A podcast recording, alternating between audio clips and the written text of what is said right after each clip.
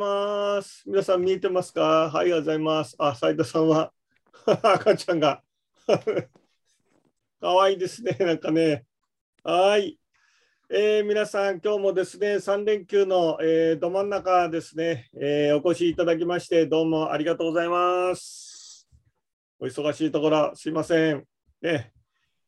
えっ、と、ズームでね、えリアタイの皆さんですね、それから YouTube のね、見逃しの配信のお視聴でご、えー皆さんですね、本当にありがとうございます。ね、皆さんお元気ですか？大丈夫ですか？はい、ありがとうございます。はい。いや、僕はね、今日はね、ちょっとね、あのー愚痴こぼしちゃったあれですけどね、あ冒頭からね、ちょっと疲れてましてね、もうあの、あの放送どうしようかなと思ったんですけども、あのーえーやっぱりあのね、皆さんお約束ですからね、やった方がいいかなと思ってね、やろうと思うとなんか元気出てきましてね、話すとね、今日一日黙ってたんですよ。黙ってるとね、やっぱだんだんなんかね、あの暗くなってきますね。だからね、話すと元気になるんでね、多分1時間後はすげえ元気になってるとね、アドレナリンが出てね、元気になってるってね、えー思いますけどもね。はい。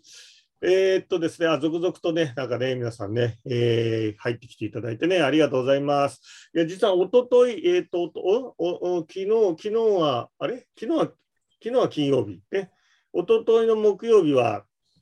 えーっと、二条ゼミのね、ゼミナールの 8期のね、発表があって、えーリツ・カールトン東京でね、グランドボールルームって大きなところでやったんですけども、あの今年はね、うんとあの7期の人と8期の人と2つね、同時にやってて、あので8期がやっと最終回で発表を皆さんね、終わって、あのちょっとね、あの昨日はね、まだね、テンションがね、なんか上がりっぱなしでね、ちょっとハイな感じで、今日、今日沈みましたね。えっと、今日はね、もう朝ね、9時まで寝坊して、で、それから、あのーお昼、ちょっと午前中仕事して、お昼食べて、また寝て、さっき起きて、みたいな感じで、今日はずっと寝てますね、なんかね。うん。まあでもね、頭しっかり回ってるんでね、大丈夫ですけどもね。うん。いや、あのね、あの、なんだっけ、2022年もね、もう早くもね、2月の12日になっちゃってね、早いもんですよね。前回はね、マンボウについてね、吠えようなんてことでね、皆さんにね、ちょっと吠えていただきましたけど、うんとね、なんかマンボウも延長になっちゃったりしてね、なんかね、なんか困ったもんですね、なんかね。うんとあの京都大学のね、あの、えーウイルスのあの研究所のあの准教授のあの宮崎孝之先生がね、あのマンボウ出しちゃダメってあの官邸になんか言ったんですって。あの出しちゃうともう解除できないから、なかなかね、こう下がるのも時間かかる、解除できなくて大変なことになっちゃうから、出しちゃダメだってずっと言ってたんですけども、出ちゃいましたね、なんかね。さらに延長みたいなね、ことになっちゃってね。うん。まあ今のところ、その、あの、宮沢先生の話では、えー感染日で言うと1月の28日、発症日、えーベースで言うと、えー1月の31日がピークだったんじゃないかってね、まあ、僕あの他の報道ではね、2月の5、6あたりがピークだったんじゃないかなってことでね、言ってますけどね、まあ、今月2月末までの間に、まあ、東京なんかも半分ぐらいですかね、4、8000人ぐらいまで減少ね、少しずつあの、ね、減ってるような、あのどうしてあのあの実効再生産数って皆さんあの見てらっしゃるかと思いますけど、あれってこうガーッと上がってガッと落ちて、その後スーッとこう横で横ばいで少しずつ落ちてるんですよね。あれなんでかってお医者さんに聞いたら、えー、とガッと落ちたのは最初の BA.1 っていうあオミクロン株で、急に入って急に落ちるんですよ。で、それで、ね、なだらかにも落ちてるのは BA.2 っていうね、まああの誰がつけたんだか知んないけど、あのステルスオミクロンっていうね、えーなんかそういうのにこうかあの入れ替わっちゃったんで、それでちょっとね、あの減少の幅が落ちてるなんていうふうにね、えー言ってましたけどもね、BA1 と BA2 と BA3 かな、BA1、2、3ってね、お医者さん言ってましたけどね、なんだかなみたいな、なんかね、あの戦闘機の名前みたいなね、感じでね。あれですけどね。まあ、あとね、あの、ちょっと寒いでしょ、最近ね。う寒いから、サウナの、あの、ちょっと今日背景にしてね、外でもこう暑くなるかなと思って、それでサウナなんだけど、ちょっとあの、裸にしようかなと思って、裸は寒いし、ちょっとあの、お見苦しいところも 多々あるので、ちょっとセーター寒いんでね、来ましたけど、寒いっていうのもね、ちょっとまだあの感染のあのあれが減りがねちょっと遅いっていうのは影響あるだと思いますよね。あの寒いとこれも昔聞いたんだけど寒いとこうウイルスってただこうウイルスがこう漂ってるだけじゃなくてあのその周りになんか水分があるんですって。でそれがあの寒いと乾燥して水分があのなくななくなるっていうか少なくなるんで粒が小さくなるんですって。で粒が小さくなるとどういうことが起きるかと遠くまで飛ぶんだって。遠くまで飛ぶから感染が広がる。だインフルエンザも寒くなると広がるのは、その水分、ウイルスを追ってる水分が少なくなって遠くまで行くんで、その感染した人のこの鼻からこう出るね、あのなんかそのウイルスがそそういうふうに感染しやすいなって聞きましたけど、だ寒いのもね、ちょっとね、あの減ってきてるのがあると思います。でも今日、今日のなんか速報値では実効再生産数が1を切ったってことですから、1人の人が1人に感染させなくなったってことなんで、まあ多分あの第6波と言われるのはピークをあのピークをあの減っていくんじゃないかなっていう感じなんでしょうね。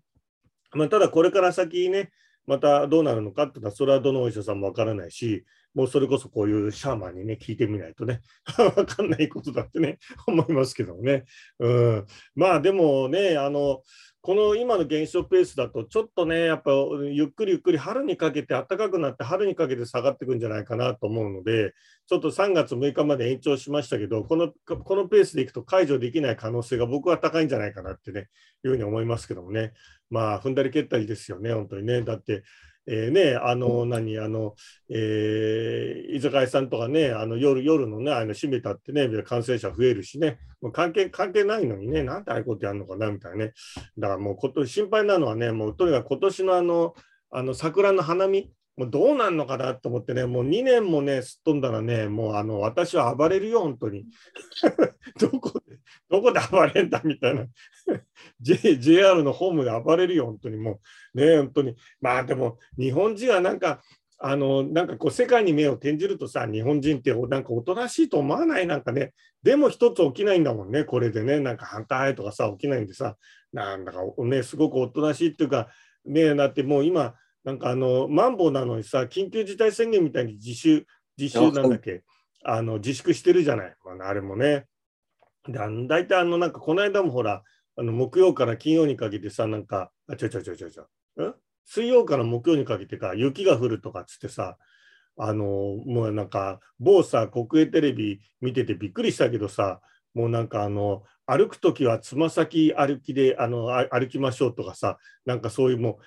過保護もいいとこだっていうのが、こんな、そんなこと、子供じゃねえんだから、考えて、考えてやるよみたいな、そんなんか、ねなんか大人が子供に教えてやってるようなみたいなさ感じで、なんだかな、もうなんかね、あんなこといちいちいちいち言うしさ、大体あの、前も話したんだけどさ、あの、えっ、ー、と、あの、JR のさ、あの、放送あの何番線に何が来ますとかさ、まあでも、もうやめればいいのって、海外行くとあんなないからさ、駅静かなんだよね、すごくね。すごくいろんな音聞こえて、電車音も聞こえていいんだけどさ、あんなもううるさいな、ホームからはみ出ないでくださいとかさ、なんかもうそんなこと言うから、なんかね、人間ってほら、押さえつけられれば押さえつけられるほど反発しようってさ、リアクタンスしようと思うからさ、ね、なんかやっぱりどうなのかなとかってね、思うけどね、日本人はおとなしいよね、なんかね。あの、この間もお医者さん聞いてね、やっぱり医学論文ではね、あの、マウスにね、オミクロン株をこう感染させても上気道炎までで終わっちゃうっていうんで、だから人間と同じだみたいなね、こと言ってましたけどね、もう論文にね、出てるみたいな、やっぱ重症化しないみたいなね、いうことになっちゃってね。まあでもなんか、コロナじゃないのに容体が変になってね、病院行って、そしたら病院入るときコロナのね、検査して、それで陽性になって、でそれでね、コロナじゃなくて自分の需要で亡くなってもコロナで亡くなっちゃうようになっちゃうっていうのはね、なんかどうどうなのかなとかってね、思いますよね。うん、まあ、とにかくね、なんていうか、あの、換気ですよ、換気。換気ね。換気すれば、あの、こう、まあ、あのもう皆さん知ってると思うけど、あの誰もあんまり言わないんだけどね、メディアなんか絶対言わないけど、あのあのコロナウイルスっていうか、風邪は全部あの空気感染ですから、こうここにこう漂ってるこうウイルスがあの鼻とかこう入ってね、そんなあの感染しちゃうわけで、だからこう、漂ってるのを換気して、あのずっと漂ってるわけじゃないんだ、換気すれば下に落っこっちゃうから、うん、だよく考えるその下に落っこったウイルスはどうなのかなとかさ、手洗ってさ、水にね、下水流れてウイルスってどうなのかなとかさ、まあ、いろいろなんか深く考えると大変だよね、なんかね、そんなことね。で、それで、あの、だから換気してね、でさあのあのお医者さんにさ、前あのインフルエンザさ、こう患者さんこう見ててさ、なんでかかんないんですかって聞いたらさ、あの15分おきに水飲むんだって。もうそれこそひどいとか10分おきに。患者さん終わるごとに水飲む。で、ここにこう喉とか鼻についたそのインフルエンザウイルスをこの胃の中に入れて、それで、あの、何、胃で殺しちゃう、胃液で殺しちゃうみたいなね。うん、だからそう、そういう、その理屈から言うとさ、あの、飲み会でさ、なんか居酒屋でみんなで飲み会とかさ、なんか忘年会、新年会やってさ、感染するって本当かなとかって思うんだよ。だってみんなもう5分おきに、3分おき、1分おきにこう飲んでんじゃん。おかあれながなんかね、科学的におかしいんだよね、あれね。だから本当はね、なんか、あ飲食で映ってないんじゃないかって 根本的なところになんかね、疑問に思っちゃうところもあるんだけどね。まあ、とにかくね、あのなんてその免疫力をね、高めるんで、も毎回僕が言ってますけどね、ビタミン D ね。ビタミン D。で、A、B、C、D ね。D ね。D じゃん、D、D ね。えっと、鮭とかね、キノコとかね、あと日焼けね。日焼けつったって今日ね、僕歩いたのね、えー、っとね、今日はね、何歩歩いたかなちょっと待ってね。えー、っとね、今日はね、今日は549歩。全然、全然もう歩いてないよ。もうだからね、だから木曜日のもうね、ゼミの発表でね、もう燃え尽きました私は。うん、もうなんかもう今日大晦日来てもいいぐらいな感じでね、うん、今日、今日疲れがどっときちゃってね、もう今日何何時間寝たか、多分十何時間寝てると思いますけどね。うん、それであとなんだっけな、えー、っと、あの、えー、ビタ、あ、それでね、あの、ビタミンといえばね、最近、あの、ちょっとね、いろんな方にね、僕ね、あの、えー、っと、あの、あの申し上げてんだけど、なんかだるいとかね、そういうのってね、ビタミン12がね、足りない。ってあるんだよ。ビタミンビタミン B12 欠乏症ってあって、僕もちょっとなったことあるんだけど、とにかく倦怠感でね。で、あの、何がいいかっていうとね、一番、一番入ってるのはね、しじみなの。とんでもなく入ってるね。あとね、その次はね、何かって、海苔。海苔。海苔ってこう、接着の海苔じゃないよ。これ食べる海苔だ。海苔。海苔ね。海苔。あれいいんだよ。だからね、の海苔、海苔ご飯を毎朝日本食、日本の朝ごはんって食べるんじゃない？あれってね、すごくいいんだよね、なんかね。うん。あとね、アサリとかね、あの鶏とか牛レバーとかね、いいんだけども、あだからね、あのビ、ビーガンとかね、やってる人って動物性のものを取らないでしょ？だから、あの結構ね、ビタミン B12 欠乏症になりがちなんだよね。うん、だね、あのノリがいいんだ、ノリ。だで僕最近気づいたんだけど、前から気づいてたのは、あのー、なんだっけな、あのー、え、っと、あの、お寿司食べるとなんか元気になるのね。それでやっぱ酢飯が体にいいんだろうなと思ってたけど、だけどね、酢飯じゃないんだよ。海苔なんだよね。海苔が体に多分いいんだよ。もちろん酢飯もいいんだけどね。うん、もちろん好きなもの食べてるってね。それも、それ一番大きいかもしれないね。うん、もうね、あの毎日あのお寿司でもいいぐらいだよね、本当にね。一食は寿司が出てほしいなみたいなね。うん、あの寿司と揚げ物だね、もうね。うん、僕の僕の体の半分は揚げ物ですからね。半分、8割ぐらいかな。うん、あの串揚げととんかつね。コロッケね。年取ると揚げ物食べちゃいけないとかなんとか言われるんじゃない？そんなの知るからよね。そんな知らない。そんな我慢してさ、なんか死んじゃったらつまんないじゃない？食べたいもの食べて飲みたいの飲んでさ、死んじゃった方がいいからね。うん。うん、あのそそんなことで、あ、そうそう、それで北京オリンピックがね、始まったよね、なんかね、始まってね、なんか今日も、なんかあの、お昼食べてもなんか、あの、いける屍のようにぼーっとこうテレビ見てたら、なんかあの、なんだっけ、あの、こう、こう、あの、ブラシでやるやつ。カーリング、カーリング。カーリングでね、あの、なんか最後ね、逆転でね、すごいよね、あれ、ポンとぶつけて2つポンと出しちゃってね。あれでもなんか技術で狙ってたみたいだけどね、すごいね、北京オリンピックね。でもなんかあの、北京もなんかあの、いろんな会場も雪降んないんだよね、あれね。うん、雪ないから人工雪だから、なんかすごい硬くてなんか大変だとかっつってさ。あの、僕がよくお話しするさ、あの、新さん、リーさんってさ、2人のリーさんって、あの、長春のさ、上の方の吉林のさ、さらに上の方の、上っていうか北の方のところの大生まれなんだけど、えー、と、だからそうちの実家でやればいいのにみたいな話でさ、あの、冬はね、マイナス30度だって。マイナス30度だよ。マイナス30度って皆さん経験したことありますか？あ、冷凍庫とかじゃなくてよ。僕ないね。マイナス30度はね、マイナス20度まであるけどね、30度はね、ないよね、なんかね。うん、マイナス20度はね、あの前前も話したけどね、また同じ話でね、もうすいませんね、もう年取ってくるとさ、同じ話ばっかりになってさ、うん、だからこの間もなんか、あのドラマ見た、ドラマ見たのよ。あの、えっ、ー、と、コールドケース3ってさ、ワーワーの、なんで、それで見てさ、そしたらさ、あの、最後までさ、一度見てんだよ。最後までさ、犯人が誰だか思い出せなかったからね。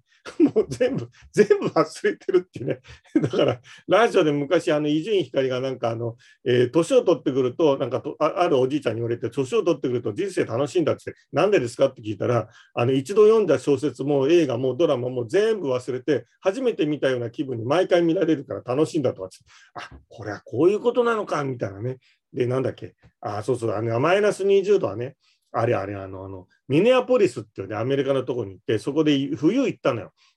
雪降ってね、日本に帰る飛行機がね、あの、え何、結婚になっちゃってさ、飛行場まで行ったのに。で、それで、あのイオイオンイオンショッピングセンターのお店出してて、そこの商店街のあのあの旅行で行ったんだけど、それでもう一泊しなきゃいけなくてさ、それで向こうの青森かどっかのなんか、えー、っと、アイス、アイススケートかな、なんか偉いなんか会のその会長さんとかなんか偉い方がいて、で、あの、いや、僕はその、あの、雪国育ちだから、あの、こういう雪あって寒いのは大丈夫だっつって、外マイナス20度い、ね、以下だっていうのに、あの、散歩に行こうって朝誘われて、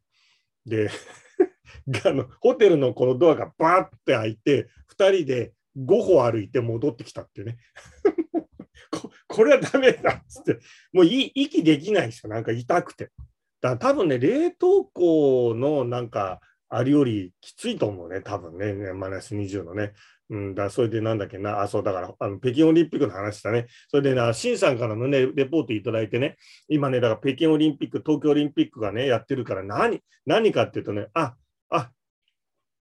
なんだっけ、あの、えー、日本製のね、あのー、スキー、スキー関連グッズがね、すごい売れてんだって、中国で。うん。あんまりこういうの噂にならないでしょ？で、それであの、日本のね、スキー用品とかね、スノーボード用品とかね、あとはね、車のこう、スキーのキャリア、キャリアって乗っけるの？ああいうのもね、なんか日本製がね、中古も含めてね、すごい品薄でね、値上げになっててね、ものすごいなんかね、売れてるんですって。うんだ日あの中国の人たちってね、あのー、好きだからね、日本はね、日本のことね、日本はね、すごくね、なんか中国のことね、あれだけどね。あ、ひとみちゃん、元気 元気そうだね。眠くない？大丈夫？ああ、そう、ありがとうね。はい。えー、ということでね、なんかあれだけど、まあでもどうしてね、あの、あの中国ってね、なんかあの客観的に見るとね、やっぱりどうしてあんなに嫌われるのかなってね、本当かわいそうに思えちゃうよね。うん、なんか見方がないっていうかさ、うん、なんかこう、で、僕たちもほら、西側のメディアの情報しかないから、本当は何なのかってよくわかんないんだよね、実際。西側が発してるものだからね。だからいつの時代もなんか本当真実はね、なんかよくわかんないなみたいなね、いうところだよね。あの、僕はよくね、ご紹介するあの、えー、第16代のね、あのローマ皇帝のね、あのマルクス・アウレニウス・アントニウスってね、人の自世録ってね、自制力って打ってみようかな。自制力ってね。あ、ソミヤさんからなんかメッセージいただいて、3回目ファイザーワクチン予約は4月27日、ピーク過ぎています。あ、まあ、ピーク。もう過ぎちゃって大変ですね、なんかね。オミクロンみんな忘れてるかもしれないね、4月27日。うんえ4月27日って、あ、あ、言っちゃうとダメだ。あの、個人情報にかかるんで、え、ー、なかったことにってね。えー、ということで、自制録ってね、いう中に、あの、こういう言葉がね、載ってて、あの、耳にね、聞こえるもの、耳に聞こえるものは事実ではなく意見であり、目に見えるものは、えー、真実ではなく視点であるってね、そういう、まあ、有名な言葉があるんだよね。まあ、つまりもう耳に聞こえてくるっていうのは事実じゃなくて一つの意見だ。みんな意見。目に見えるものは真実じゃなくてそれは視点であるってね、そういうなんかね、あの言葉があってね、まあこれは本当に今のね、時代でも通じるななんてね、いうふうにね、思いますけどもね、うん、なんかね、だから本当のところはね、やっぱり知ってる人にこう生のね、生の情報で人から聞かないとね、なんかいけないところかななんてね、思いますけどね。うん。ということでね、うんと、あえ、もう20分も過ぎちゃったの？いやー、困っちゃったな、どうしようかな。えー、全然 ひとりちゃんが受けてますみたいな。えっとね、じゃあね、ひとまずね、うんとあうんとワインの情報はねもうもうちょもうもうちょっと後にしますけど、あのその前に、ね、まあ、あの食べ物情報でね、えっ、ー、とね、全部っていうね、黄色エンドウ豆だけのね、麺が、それね、すごい美味しいんだよ。すごい美味しい。でね、あの、いろいろね、その米粉麺だとかいろいろあるんだけど、トウモロコシ麺もあるんだけど、あのね、いいろいろ食べたけどね、一番美味しい。でね、あのね、何がすごいかっていうとね、ああいう米粉とか、ああいうのは、大体いわゆる小麦代替のものっていうのは、大体なんかね、いろいろ添加物が入ってるの。いろんなこう、なんか粘り気を出したりとか、で、ちょっとカタカナのものも入ってたりして、うん、なんかその、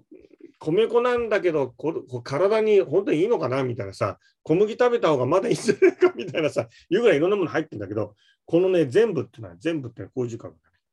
全部。全部っていうね。うん、これはね、あのね、黄色エンドウ豆だけなの。黄色エンドウ豆だけ。うん、すごいでしょ。でね、ちょっと画面共有しようかね。画面共有させていただきます。うーんと。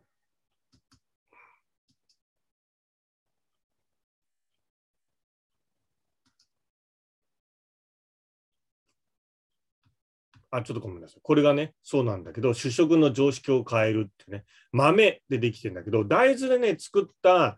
あ豆100%のヌードルも食べたんだけど、やっぱこの、このね、エンド、黄色エンドウ豆のこのヌードルはね、本当に美味しい。うん。で、このまあ、食物繊維が6倍とかね、タンパク質3倍とか、糖質30%オフとかね、あるんだけど、まあ、特に僕、グルテンがダメだから、本当にこれはね、あの、美味しいラーメンでね、こういろいろとあるんだけど、このね、全部ってあの、ミツカングループがね、実はやってるんだけども、あの、何がいいかっていうとね、こういうね、その、この麺にあったね、こういうね、ソースをね、作ってる。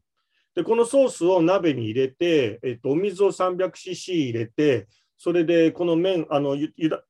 沸騰したら、この麺を半分に折ってバンって入れて、で、7分きちんと食べて、ペペってやって、まあ、あの、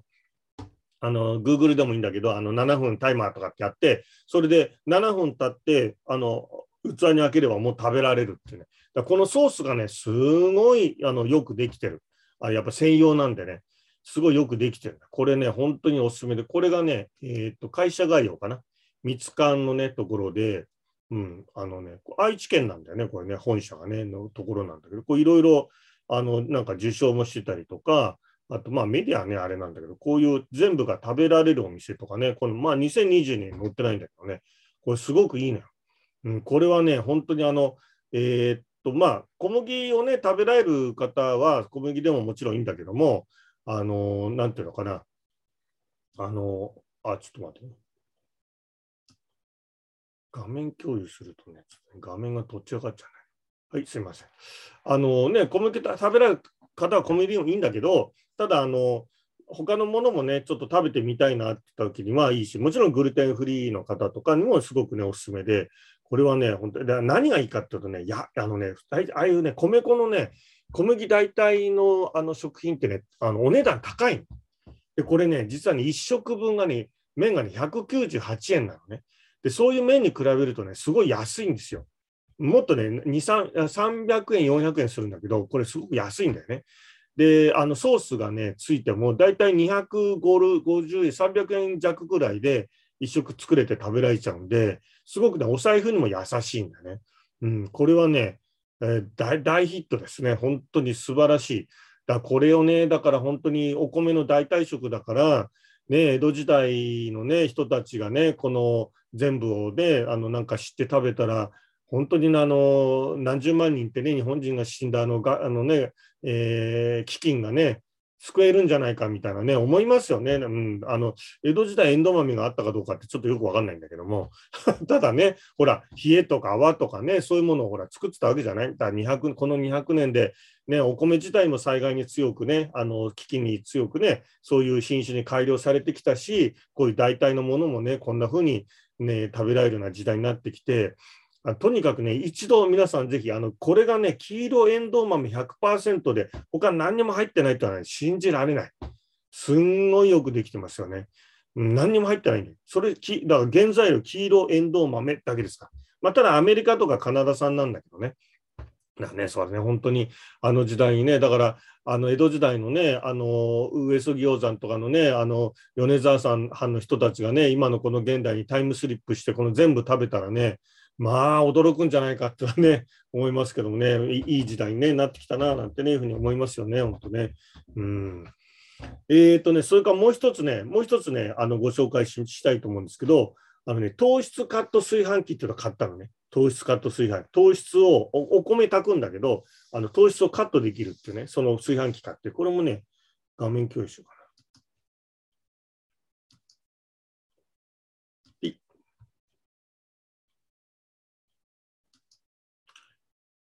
えっ、ー、とね、これはね、あ、これ、これだな。これ、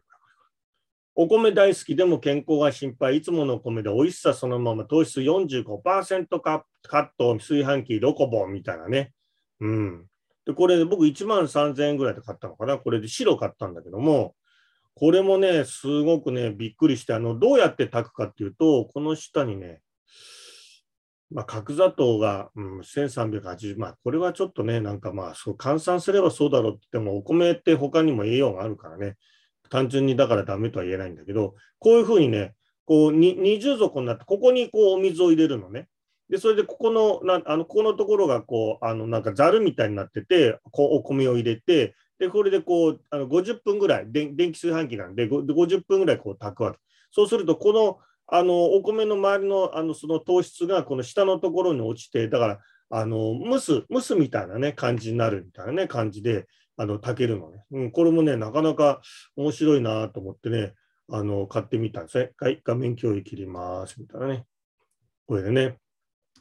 これもね、なんか面白いなと思ってね、買ってみてね。で、2回、2回、3回ぐらい行ったりとかね、1回目はちょっと失敗して、どうしてもね、やっぱり下からこう蒸気で炊き上げてくる。下は柔らかいんだけど、上は硬くなっちゃうみたいなね。だから50分ぐらいのうちの半分の30分ぐらい経ったら、蓋開けて、ちょっと水をこうシュッシュッシュッと吹きかけて、もう一回やればいいんだけども、そんな面倒なことやってらんないんで、あの2回、3回炊きましたけど、結構、うん、結構なんか上のは硬くて、うん、もうちょっと使ってないです。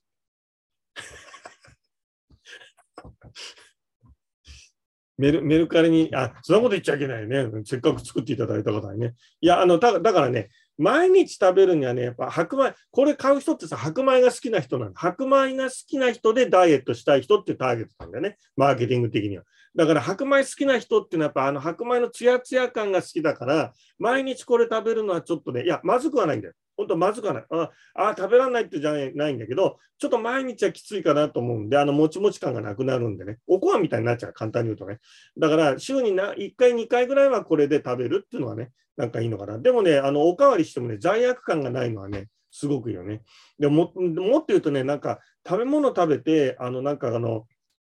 あの罪悪感を持つってこと自体がすげえなんか問題っていうか、なんか刷り込まれてるなっていうのはね、最近すごく感じるよね、なんかね。だからもう最近はそういう逆らってね、もう夜中にね、あのスーパーカップのチョコ味をね、あの2個食べても、俺は関係ねえやってこうね、クヤーって男食いね、してますけどね、うん、それ関係ねえやみたいなね、翌日お腹痛いみたいなね。まあいいんですよね、自業自得で、ね。自己責任ですから、何事もね。雪降ってね、あの、これ、あの、歩幅を小さく歩きなさいね。余計なお世話だみたいなさ。えー、スケスケさんからあれ来てますね、チャットね。今日ブランチでも紹介されてました。あ、全部ね、そうなんだね。ありがとうございますね。なんかね。いや、これ本当に美味しいんでね。ぜひぜひね。ということで、うんと、えっ、ー、と、何に行こうかな。うん、何にしようかな。じゃあ、えー、と、ワイン行きますか。今日新コーナーね。ちょっと予定ではね、この後ね、ちょっと皆さんとチャットであれして、それから質疑応答コーナーでワイン行こうかなと思ったんですけど、ワイン多分それは時間が なくなっちゃうんで、多分今日は皆さん、ワインの話をね、お聞きになりたいのかなと思って多分いらっしゃると思うので、うん、あの、ただね、あの、せ今日のご案内のところにも書きましたけども、私が一方的にこれはと思ってるものなので、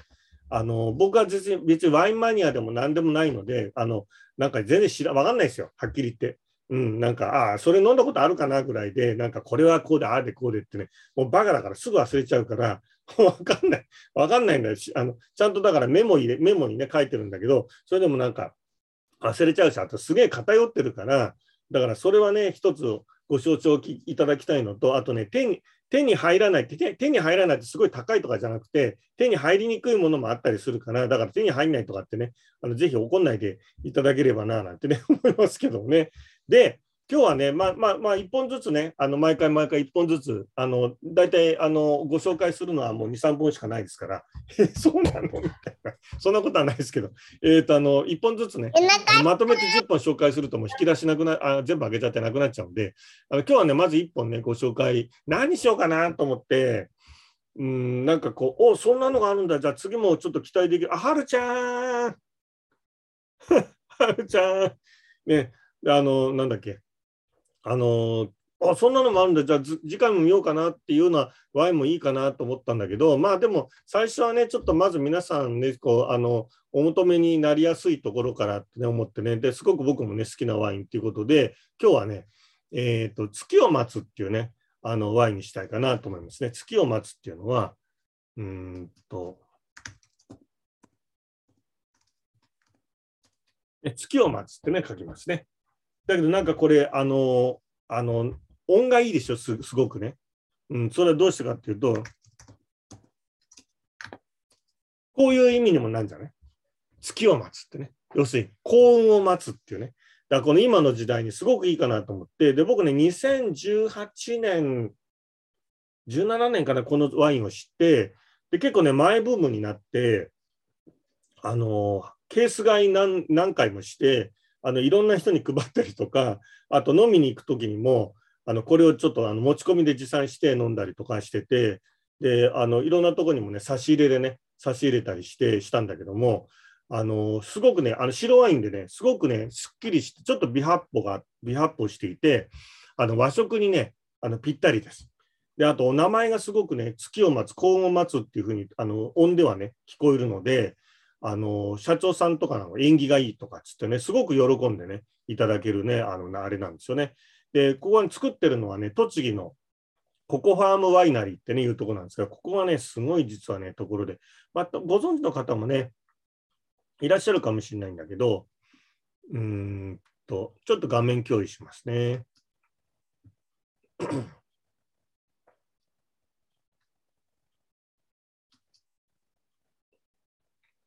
これですね。月を待つっていうね。まあ3000円で、これ2020年のはまだありますかね。買いますので、ぜひね、あのオンラインショップであの買います。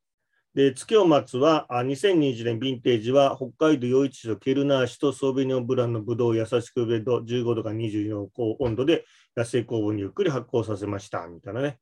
うん、ご一緒に登る月を待ちましょう、みたいなね、いうところで、まあ、こんな風にね。うんと、あ、この月を待つっていうのはね、こういういろんなね、ところでこう採用されて、JAL のね、国際線ファーストクラスのね、なんか採用されたみたいですかね、なんかね、そういうのでね。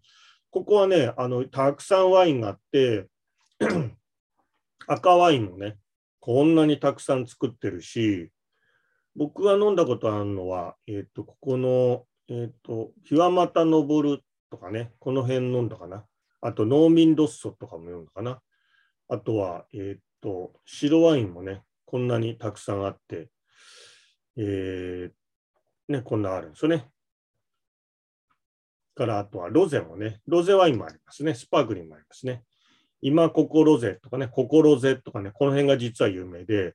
で、この、あのー、ここファームワイナリーのね、説明でもちろんあの、公式ウェブサイトもあるんですが、それよりもね、うまく紹介されてたの、上手に紹介されてたサイトがあったんで、これをちょっとね、ご紹介したいと思いますが、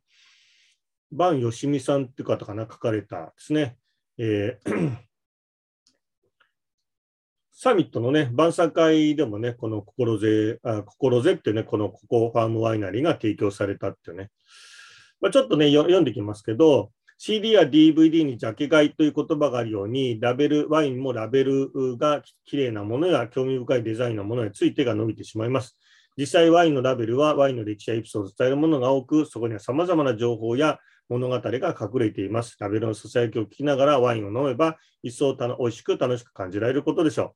う。1980年、えー、栃木県足利市に知的ハンディを持つ生徒の自立を目指して設立されたココファームワイナリー。丁寧な手作業と無農薬栽培から生まれたワインは2000年、沖縄サミット公式晩餐会に供され、清らかな美味しさがその、えー、多くの来賓に感動を与えました。今回はあ日本が世界に誇るココファームワイナリーとそのワインをご紹介してみましょうということで。まあ、このココファームワインファイナリーっていうのはすごいとこでして、この自然農法でこうやってるんですけども、ワインの名前はココロゼですね。えー、試み学園の生徒がココファームワイナリーで生み出すロゼワイン、シンプルな白いラベルにはブドウの下に集うえー、動物の様子が童話のように描かれ、淡い紫のワインカラーを美しく引き立てています。さらにラベルの上部に山のような曲線は、心む学園の生徒が丹精して開墾した恐竜の畑を表現しています。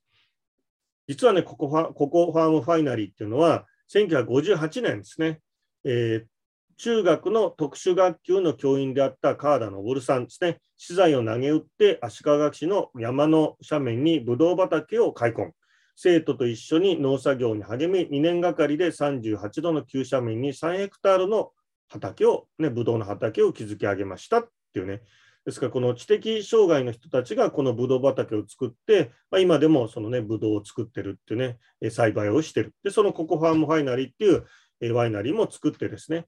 まあ、ここに書いてありますが、高品質なブドウを栽培に適した日当たりと水はけの良い急勾配の畑でしたが、当時、農作業に慣れない少年たちにとっては苦労の連続。一歩一歩自らの足で斜面を上り下りしながら、マスカットベリー A のブドウを植樹。えー、畑の癖刈り、適防、収穫、えー、剪定作業もすべて手作業で根気よく、行っていきました。根気強く行ってきました。自然の中での労働を通じて強い体力とブドウ栽培の生きがいを見出していった生徒たち。やがて彼らの自立のために川田さんと父兄が中心になって試み学園が創立されたのです。当時は特殊学校を卒業した子どもたちの2割は社会で仕事に就けない環境にありました。彼らと一緒にここで農作業、農業をして暮らせばどんなに楽しいことだろうと考えたのです。栃木弁のやってんべえ、やってみようの精神、何でも試みようの気持ちを大切にしたいと試み学園と名付けましたと川田さんは語っています。で、1980年ですね、ココファイナリーが併設されて、専門の醸造家と一緒にワイン作りを開始。2000年にはスパークリングワインのボが沖縄サミット晩餐会の乾杯ワインに選ばれ、その信念と実力の高さが世界中に知れ渡りました。現在では20種類以上の多彩で独創的なワインを生産し、海外にも輸出。ワインツーリズムも行い、併設のレストランでは遠征が育てた無農薬野菜やワインを楽しむことができます。ココファームでは60年間、化学肥料や除草剤一切使わず、すごいですね。遠征たちが自然栽培でブドウを育ててきました。醸造においても天然の野生酵母を中心にブドウの自然な声に耳を澄ませて、ブドウの個性を生かすワイン作りを行っていますってね。まあ、自然との共存で生まれたですね、ワインってね、いうことで。で、この心ずもピュアでフレッシュ、ブドウ本来の優しい甘さを備え、さくらんぼやラブズベリーのような、えーえー、果実感あふれるロゼワインです。近年、えー、世界がロゼムーンに沸く中、心ずはチャーミングで緻密、日本ならではの繊細な美味しさが注目されていますですね。2015年、16年ヴィンテージは JAL 国際線ビジネスクラスにも搭載され、そのくらクオリティの高く評価されていますってね、いうようなものですね。まあ、こういうですね、まあ、非常にこのあの端的にあのです、ね、非常にあの簡潔にこの書かれていて、この文章ね、僕、素晴らしいなと思って、ちょっとね、皆さんにね、えー、ご紹介したんですけども、まあ、このようにね、このココファームでは60年間ですね、まあ、このちょっとね、知的障害のある生徒たちが、えー、ブドウをね、化学肥料や除草剤一切使わずですね、でそれで天然酵母、ね、野菜あ野生酵母を中心に作ってるっていうことで、ですからちょっとね、あのただのワインではない。ですから、このあの月をね、えー、待つのこのですね、ワインをね、皆さんにあのご紹介するとね、あの皆さんやっぱりあの、ね、送られるとやっぱりどんなものなのかなって興味を持たれて調べられてね、あ、二条先生、こういう、ね、物語のあるすごいワインなんですね、なんて、それもまたね、次のこうね、ワインってこういただいた後にまたこう香りがふーっと戻ってくるね、その二段構えのね、なんかこう、楽しみというか、奥深さというかね、そういうものをね、ちょっと感じていただけるね、ワインなんでね、えー、ちょっとね、今日は皆さんにね、この月を待つっていうのをね、あのご紹介ね、させていただければと思います。あのぜひね、あのまあ、いろいろワインあります、あのこのね、ココファームファイナリーありますけども、まあ、僕はこの月を待つが非常にあの皆さん、どなたにもなんか、あのなんとかな、こう女性でもね、もちろん男性でも、えー、カラカラ糖でも、ね、甘みが好きな人でも、なんか喜んでいただけるんじゃないかなっていうふうに思うんでね、これはぜひね、お勧めしたいな、なんていうふうに思いますね。じゃあちょっと画面共有切りますね。はい。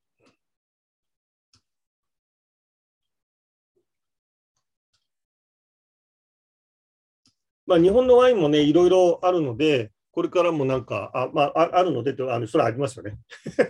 あの僕がね、僕がいただいた中でね、あこれはすごくあのいいかななんていうものもね、あの僕あの、花巻のね、起業家夢、あ花巻夢起業家塾にもね、ずっともうお伺いしてまして、もう13年かな、お伺いさせていただいてますけど、花巻にもあのエーデルワインっていうね、あのまあ、ヨーロッパで賞を取ったですね、有名なワイナリーもあったりして、あと、まあ、他にもね、醸造家の方がたくさんいたりして、あの美味しいワインがね、あるんでね、それもね、なんかご紹介できればと思いますし、まあ、この月を待つはね、ぜひね、なんか気軽にね、ちょっと飲んでいただけるですね、確か、あ、スクリューキャップ、スクリューキャップかな？クリューキャップじゃないな、コルクですね、コルクですね、コルクですけども、気軽にね、あの飲んでいただけるんでね、なんかね、ぜひね、あの和食にね、あのお刺身とかね、あのお寿司、それこそお寿司とかね、すごいぴったり合うんでね、ぜひね、なんかね、えー、皆さんね、召し上がってみるのはいかがでしょうかね。うん。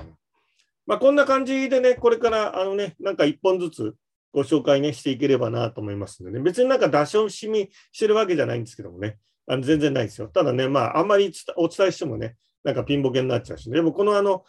ね、あの、ここファイナリー、ここファームファイナリーっていいでしょなんかね、すごくね。ですからそういう社会のね、ちょっとこう、支援みたいなね、意味合いもあるしね、普通のね、またワインと物語がね、また違うんでね、素晴らしいななんて思いますけどね。はい、えー、というようなところでですね、丸竹君のね、おすすめワインはこれだということでね、今日は、えー、月を待つですね、ここファームファイナリーの、えー、月を待つをね、ちょっとね、ご紹介ね、したいと思います。ぜひね、今日は皆さんいろいろ飲んでますけど、何、何飲んでるんですか？なんか、チャットに、チャットに書いていただけます。今日は、今日はこれを飲んでますみたいなね。どうですかね？まあ、高木高木さんはビールだよね、なんかね。うん、ビールね。うん、ビールと餃子ね。もう宮崎ってね、だってびっくりしちゃったもんね。餃子のなんだっけ？買い、買い、購入額がね、えっ、ー、と、なんだっけ？宇都宮、宇都宮を浜松が抜いて、浜松を宮崎が抜いちゃったっていうね。すごいですよね。もうね、ビールとね、餃子って本当合うじゃないですかね。なんかね。うん、いいですよね。なんか皆さん何飲んでますかね？ありがとうございます。プレモル飲みました。ビールと餃子、あ、ビールと餃子なの。ビールと餃子も悪魔の組み合わせだよね。もう止まんないよね。もうどっちかがと、どっちかなくなるまでいっちゃうよね。なんかね。餃子かビールかなくなるまでね、いっちゃうよね。本当にね。うん、なるほどね。えー、あ、あ、小島、小島さんね、ベルディ小島さん。えー、あ、今、今、月を待つ。ネットで買いました。あ、いや、小島さん、早いよね。行動力はね、買ったの。あ、ぜひぜひお楽しみに。うん。うん、あのねあと、あとね、プレゼントにもすごくいいですよ。そんなにあの高くないしね、喜んでもらえるし、ネーミングがいいでしょ。幸運を待つみたいな、ね、感じでね、いいじゃないですかね。素朴な食べ素朴な疑問、本来食べ物ってそういうものではなかった。いつからそうなっちゃったのかなって。あ、な、なあ何？あのな、なんか食べたもの食べた方がいいって話？何の話かえっ、と、えっ、と、レモンサワー。レモあベルディ小島さん、レモンサワーいいですね。えー、梅、梅も、梅ちゃんね。さっきまでウイスキーソーダ。ああ、なんだっけ、あの、ああいうね、こう、あの、自分家でこう入れるのあるんじゃない？なんだっけ？ソーダストリームか。ね、ああいうのね。あれもね、あれ、冬はあんまり僕使う、夏はね、なんかね、なんか使っちゃうよね、あれね。うん、あれね、あのね、僕思ってんだけどね、あのね、何、ガスが入ってるなボトボトルっていうのは、あの瓶、瓶じゃねえな。あれがさ、結構厄介なんでね、あれね、あのなんか専用で取りに来てもらわないといけないみたいなね、あれなんだけどね。まあ、あれでもすごくいいよね。家でね、炭酸好きなだけ。えー、博士ちゃん、博士でうち、これうちのかみさんじゃない？鬼レモン。向こう向こうのリビングで鬼レモン、博士ちゃん見ながら飲んでんだよね、なんかね。いいんじゃないですかね、別にね。うん、休みの日ですからね、何しようと人の勝手ですね。えー、なんだっけ、キリンの体フリー、あ、か体体にね、いいね。なんか、あの、糖質フリー、フリーなのかな。なんかね、うん、いいですよね。えー、尾崎さん、赤です。やっぱり赤ね。赤、赤、赤って何？赤ワイン？赤ワインね。そうね、赤ワイン。うん。あ、そうね、やっぱりね。うん。えー、中杯氷結長野さん。えー、ダンモンさん、白ワイン。何これ？なんて読むのこれ？ルンチ？30。えー、どこのワイン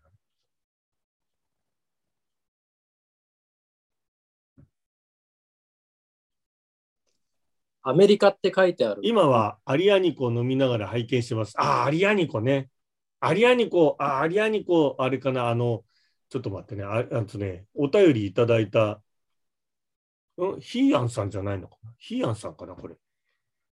うーん、あの、お便りいただいて、ヒーアンさん、私はイタリアワインが大好きです。最近はアリアニコという品種のワインを気に入ってます。二条先生のワインの世界、垣間見られることの安心です。あありがとうございます。この方かな、アリアニコ飲みながら拝見、5年前の職場で偶然この農場に参加していた方のご家族に出会いました。えー、そうなんだ。えー、そうなんだ、そうなんだ、そうなんだ。えー、アリアニコって、そう、アリアニコってね、俺調べたんだよね。うんとね、また画面共有すね。このヒーアンさんからいただいてね、調べたの。全然そのワインは知らないから、これを機会にさ、調べようと思ってアリアニコから作られるワインの特徴。ね、イタリア、南イタリアで古くから愛されるブドウ品種アリアニコ。北イタリアを代表するイタリアワインをパバローロと肩を並べるほどの高貴さと品質を持つブドウ品種で、しばしば南のバローロと称されるほど、それで本日はアルカニアルアニコについてお話します。みたいなえー、アリアニコが作られるワインの特徴。なんといってもパワフルなタンニン、あら、フルフルボディなんだ。がっつりくるしっかりした酸もあるため、若いうちは酸とタンニンが強く少し飲みづらさを感じるかもしれません。えー、酸とタンニンが強すぎて飲みづらいと感じたらディキャンターすることをします。えー、酸素に触れることで味がまろやかに香りも増します。だからね。えー、じゃあ結構がっつりしたビターチョコレートやコーヒーなど深みのある味わいになります。ねうん、スミレのような花の香りにプラムやブラックチェリーやベリーといった黒系果実のアロマが混じり、熟成につれて黒トゲや虫側やビターチョコレート、コーヒーの深みは、すごい表現だよね。もうなんかこういうのわかんないよね。なんか、うーん、美味しいで終わっちゃうからね。なるほどね。すごい。なんかこう深みがあるんだなってことはなんか伝わってくるけどね。なんかすごいよね。なんかね。うーん、これアリアニコっていうね、こういうのね、飲んでらっしゃるね。はい、ありがとうございますね。アルアニコって、もう僕、イタリアワインってあんまりね、いただいたことがないんで、まあ、あの飲んだことないわけじゃないんだけど、あんまりあれなんだけど、へえ、美味しそうですね。ちょっとなんかね、チャレンジしてみますね、これね。えー、えー、ヒデさん、赤ワイン、カリフォルニア、カベルネ、カベルネソビダ。あ、ね。あ、な、ナパですかね。ナパなのかな？なんかね。あナパワインも美味しいよね、カベルのね。うん、ガガツンときてね。フルボディが好きなんですけど、僕もね、どっちかというと、こう、あの、薄めのよりもね、濃いめの方がね、うん、薄いとか濃いとか表現できない自分のボキャブラリーのなさに今もう自己嫌悪してます。他に表現の仕方ないのかみたいな。えー、春山さん、ここはもう約10年に行きました。あ、10年前からこれ。えー、足利旅行で織姫神社足利学校の、へえ、そうなんだ。10年前行ったの、へえ、僕まだ行ったことないんで、今度ね、あっちにこう、車で北上するときにね、ちょっと行こうかななんてね、思ってますけどね。うん、あ、ガチャ、カルフォルニアみたいですね。まあいいですね。皆さんね、いろいろ飲んでね。僕は、あの、ちなみに、ほうじ茶ですね。え昨日と今日と抜いてます。もうね、ちょっとね、すげえ飲んだんでね、木曜日。うん、一生分飲んだね。そんなことはないよってね。あれですか。はいね、皆さんありがとうございます。えっ、ー、と、じゃあね、次のコーナー、あ、ということでね、丸竹くんのおすすめワインのコーナーね、これからもね、こんな感じでやっていきたいと思いますので、ぜひね、ちょっとね、珍しいワインとかね、あ、こんなのもあるんだとかね、いろいろね、あの、おすすめしていきたいなと思いますのでね、ぜひね、ご期待いただければなって思いますね。はい。えっ、ー、と、ではですね、うんと、何にしようかな。うーんと、質問、質問、質疑応答コーナーにしようかな。じゃあ、ちょっと残りの時間、質疑応答いきますね。はい、えー、いただいてまして、皆さんね、ありがとうございます。ぜひね、そうそうそう、皆さんもね、ぜひね、うんと、ここに、あの、アンケートと質問の URL があるので、ここにぜひ送っていただければってね、思いますけどもね。ぜひね、送っていただければ。ね、こちょっと開いてみてくださいね。感想もね、送っていただければと思いますが、いただいてご質問あります。はい、クロップさん。今まで、え、え、い、い、い、今まで飲んだワイン、い、い、い？なんだこれ？ちょっとい今まで飲んだワイン、お酒で美味しかったもの。なるほど。まあ、ワインはね、これからね、お勧めしていこうかなと思いますけども、ウイスキーはね、うんと、まだ結婚前の20代前半の親父の会社継いだ頃、とにかくグレインフィディックにはまって飲んでて、それからバルベニーっていうね、まあ、シングルモルトに行ってで、でも一番美味しかったのはシングルトンのパティキュラーってね、いうのが美味しい。すごいですね。すごかったです。もうあの、えー、大阪のね、あるあのバーって看板掲げ掲げていない一あの、紹介じゃないといけないバーがあって、そこに連れてってもらってね、あのシングルトンパティキュラーってね、あのバラの香りがね、ふわーっともうバー中に広がったってね、バッキンガム宮殿の最後のね、えー、まあなな、ナイトキャップで出るのかな？部屋部屋に入ってるのかな？なんかそれで飲むね。あの飲んだバラの香りがずっとこうしてね、で、眠りにつくっていうね。まあ、多分今は、今はももちろんあの手に入らないってね、思いますけどね。まあ、手に入った方は、あ飲める方はね、もうあのバーテンっていうか、お酒のお仕事の方が、あの 一生に一度は飲んでみたいってね、いう、まあ、なんていうか、伝説というか、おいくら、おいくら、おいくら値段だ、売ってないと思うよ、多分あの、なんだっけな、えー、っと、ヤフオクとかああいうのでなんかちょっと見たのあるけど、でも中身が本当にそれかどうか、ちょっとわかんないね。おいくらって多分値段つかないんじゃないかな。多分ついたら多分何百万とかってするんじゃないかなと思うけどね、なんかね。うん。あ、僕の声聞こえますか、皆さん？聞こえる？あ、なんかね、固まってる方が結構いらっしゃるんだけど、大丈夫かな？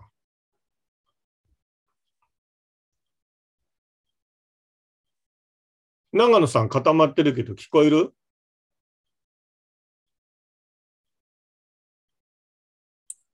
こえますよ。聞こえる？はい。永井さんも、アリンスも固まっちゃってる。高木さんも固まってるけど聞こえるのか聞こえます。大丈夫？うん。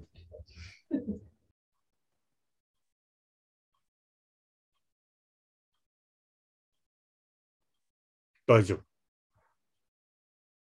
あ、でもなんかちょっと、音聞こえるの？音は聞こえる、大丈夫。画面はちょっとフリーズしてるけど、大丈夫あ、ガッチャンも固まっちゃってる。大丈夫。あ、大丈夫なの？あ、じゃあ、こっちの、こっちのあれだね。じゃあ、勝手に話します。はい。次、次行きます。はい。みんな動いてる。あ、そうなんだ。僕のだけおかしいな。えー、っと、さ画面今日切ってるもんな。これえー、アレンさん。会社の隣の土地が手に入ったら、あの機械を買ったら、こんな方が、こんな方が入社したらなの妄想が絶好調で止まりません。二条先生は妄想が実現したり、あの念願が叶った経験はございますか？あ、もうあの妄想はいつも毎日しょっちゅう。ほぼ妄想、ほぼ実現、念ずれば花開くみたいなね、いう感じですかね。まあ、とにかくね、うん、あのいいんじゃないですかね、なんかね、うん、あの、いいじゃ、あの妄想するのは楽しいですよ。ね、全然、どんどんしてください。まっちゃんさん。真冬、真冬真っ只中ですが、えーと、あと2ヶ月すると春到来、今年の春着たいと考えている服スタイルありましたら教えてください。ありがとうございます。私は髪の毛がますます白くなってきましたので、揃いに合わせたグレーのスタイルを探しています。セラミ、えー、ってことですね。僕はあの、ちょっとね、あの歯歯がね、またね、あの治療に行かなきゃいけなくなっちゃって、あの直して、セラミックの歯にまたしたので、お金がかかっちゃってますから、またちょっと洋服買う予算はなくなりました。ないないですね。もうどうやって今までの服でやり過ごさ、やり過ごそうかってね、本当にあのファッション業界の方、誠に申し訳ございません。もうもうしばらくお待ちください。予算も限られてますね。えー、なんかね、えー、あ、なんかね、ありありがとうございます。ありがとうございます。妄想し続けます。いいですね。ティアンさん。あ、さっきね、ご紹介したね。あれ、あれアニコってね。コジさん。コジさん、質問長いよ、これ結構ね。うん、コジさん来ました。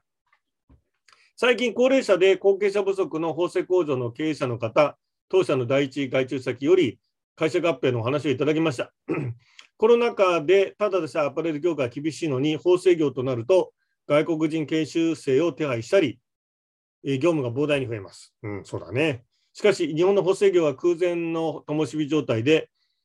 えー、我々の年代が資金を投入し、維持しなければ、本当に国内の法制工場は5年以内でさらになくなっていくと思います。先生がおっしゃるように、最後の1社まで頑張るつもりですが、当社も素晴らしい。うん、当社もコロナ禍で投資する余裕がないのは正直なところです。先生のご意見聞きたいです。よろしくお願いします。みたいなね。うん。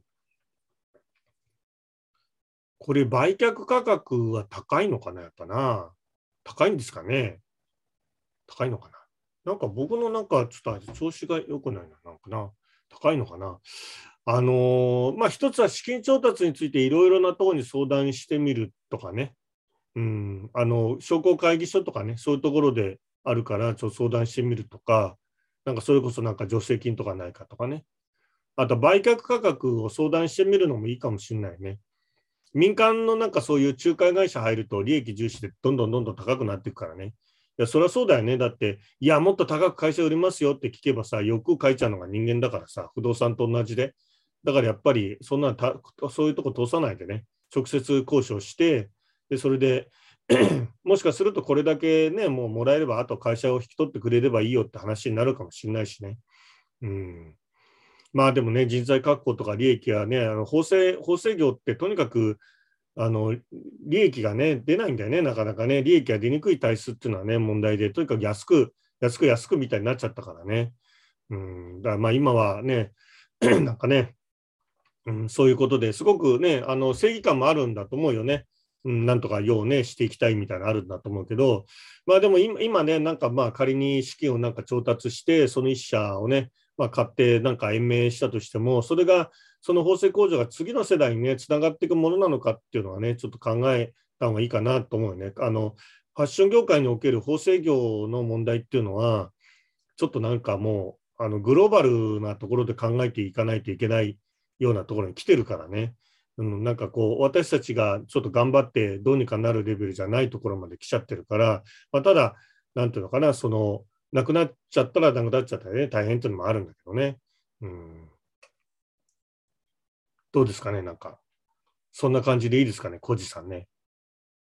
あ、これ書いていただいて、今後のランニングコストのみね。うん、あ、そうなんだ。うーん、まあそうだね。ちょっとね、まあでもね、第一外注先だからね、うん、まあなんかちょっとこう、面倒見て引き取るっていうのもありかもしれないけどもね。まあでもそれはあの規模が大きくなれば悩みも問題も大きくなるからね、それをどうしていくかってことだよね。それはあの社長のあの性格に一人によるよ。あの自分の目が届くだけでいい、目が届くだけ、目が届く範囲じゃないとダメだっていう人はやっぱりそれじゃないとダメ。それで広げたらダメ。僕なんかも自分の目が届くところじゃないとダメだってやっと気づいたから、目が届くところまでしないとね。うん、止めとかないとね。だそうじゃなくて人に任せたいろんなのがやっていけるって人はそれでもいいと思う。だから細かいこと一つ一つ気になる人っていうのはちょっと向いてないかもしれないね。大きくしていくっていうのはね。まあそんなところでよろしいでしょうかね。はい。えー、ポチットギフトの当選者ですね。今回は、えーと、クロップさんとアリンさんにちょっとね、差し上げたいと思いますんで、またあの、えー、URL を送るので、またちょっとあの、え、買ってみてください。あ交換してください。で今まであの、あの、ポチットギフトであのお送りした方ね、交換してくださいね。あれってね、あの、前も話したけど、交換、交換していただかないと、ポチットギフトが儲かるようになってるんです。僕はもうお金払って決済しちゃってるんで、だから必ず交換していただければってね、思いますね。あの、多分セブンイレブンであの安いもんで申し訳ないんですけど、QR コードを見せればすぐ交換できると思いますので、よろしくね、お願いできればと思います。はい。えー、っと、あ、ご質問いただいて、うんと、高木さん、リッツ以外のホテルでいいなと思った国内国内ホテル？国内ホテル？あ、今日、今日ほら、ほら、あの、これに握りじゃなくて、あの、将棋、将棋やってたの、空のホテル。あの、空のホテルいいですよ、すごく。うん。空のホテルはね、あのーワインリストでに、ワインリストにね、また後で、あのね、後で、あの、次回以降ご紹介しますが、木部三沢っていうね、あの、グレースワイナリーの、あの、木部三沢って珍しい白ワインが置いてあって、で、それで、えっとね、2万、3万円ぐらいしたのかな。で、あの、どうしようかなって迷ったんだけど、注文しなくて、今すげえ後悔してるんだけど、手に入らないワインがあったりして、あのレストランも美味しいし、お部屋もすごくいいし、あと、あの、なんていうの、う屋上に、あの、なんていうの、インフィニティプール？インフィニティプールなんだけど温泉なんだ。温泉の、天然温泉のがあって、空のホテルはすごくいいですよ。うん、ちょっと、ちょっとお高いけどね、僕とかみさんはあの GoTo トラベル、GoTo トラベルっていつ？去年ないんだよね。もう一昨年一昨年か。一昨年の GoTo トラベルで行ったんだよね。5万円ぐらいするんだよ。まともに泊まると、一泊。素泊まりだよ。素泊まりでね。するんだけど、GoTo トラベルで2万ぐらいするんだろうかな。それで、あの、泊まってよかった。いいと思います。ぜひね。あのまあ、いろいろありますけど、またちょっと考えておきますね。今思いついたのは、あの将棋でやってた、今日ね、対局やってた空のホテル。いいと思います。はい、えーすいません。ちょっとね、時間にもなりましてですね、そろそろね、お時間ともなってまいりましてですね。はい、えーと、では、先ほどお送りましお送りしましたけど、もう一回書きますか。このところにですね、ぜひ、えーと、ご感想とかご質問いただいてですね、また、えー皆さんに、えーちょっとね、あのポチッとギフトをお寄せいただいた方にはお送りしたいと思いますので、ぜひね、えー書いていただいてね、送っていただければというふうに思います。はい、えーということでですね、えー今日のね、はとまるスッパーはこれぐらいにしたいと思いますね。また次回はね、2月の、ん ?2 月の26日の土曜日あたりですかね、できたらやろうかななんてね、思ってますけどね、ぜひね、今日は皆さんね、本当3連休のね、ど真ん中のところでね、本当ね、お越しいただいてありがとうございました。ね。はい、えーではですね、お時間となりましてね、じゃあ皆さんね、また次回ね、楽しみにね、ワインもね、1本ずつ紹介で、美味しいワインね、ご紹介したいと思いますので、ぜひね、えーまた見てください。じゃあ本当に今日はお越しいただいてどうもありがとうございました。失礼します。ありがとうございます。風呂入れよー。歯磨けよー。ありがとうございました。学校の先生の言うこと聞けよ。手洗いよ。バイバイ。